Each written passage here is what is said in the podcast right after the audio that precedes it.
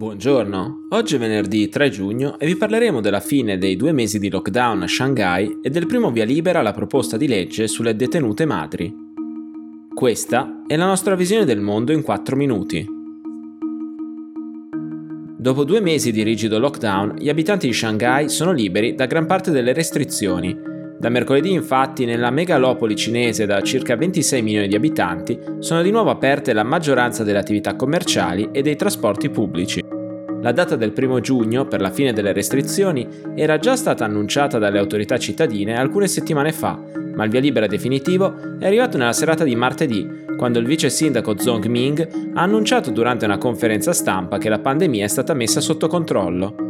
Subito dopo l'annuncio, le barriere che chiudevano ancora milioni di persone all'interno dei loro quartieri o addirittura dei loro palazzi sono state rimosse dagli addetti.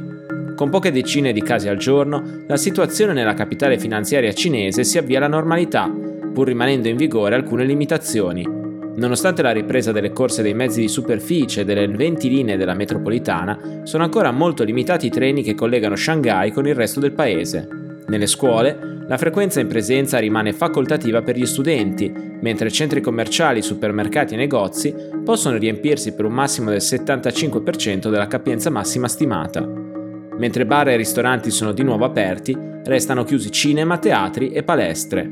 Inoltre, per circolare liberamente i cittadini devono testarsi ogni 72 ore e presentare sempre un test recente per usare i mezzi o accedere a edifici pubblici. Le autorità cittadine hanno promesso che concentreranno i loro sforzi per far riprendere i consumi, dopo il calo vertiginoso dovuto alla rigida applicazione della politica zero Covid degli ultimi due mesi.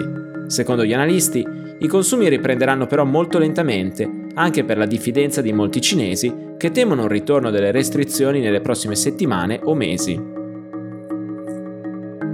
Con 241 voti a favore, 7 contrari e 2 astenuti, la Camera ha approvato la proposta di legge che dovrebbe modificare la normativa che tutela il rapporto tra detenuti madri e figli minori, escludendo che questi ultimi vivano in carcere e destinando quindi entrambi a una casa famiglia.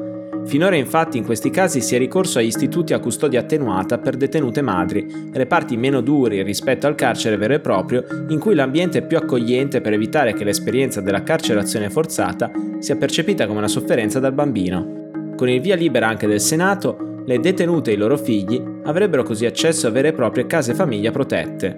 All'interno del testo sono presenti ulteriori modifiche, tra cui l'estensione della possibilità di ricorrere all'istituto del rinvio dell'esecuzione della pena che riguarderebbe non solo la madre di un bambino che abbia meno di un anno o di un figlio con disabilità grave che abbia meno di tre anni, ma anche il padre, che nel caso in cui la madre sia deceduta o impossibilitata ad assistere la prole, potrà avvalersi di tale diritto.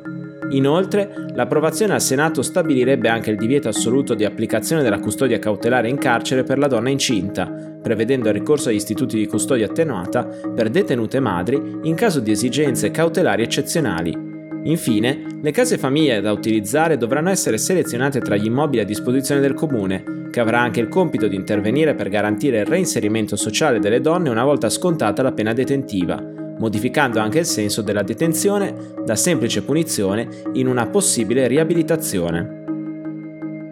Per oggi è tutto, dalla redazione di The Vision a lunedì.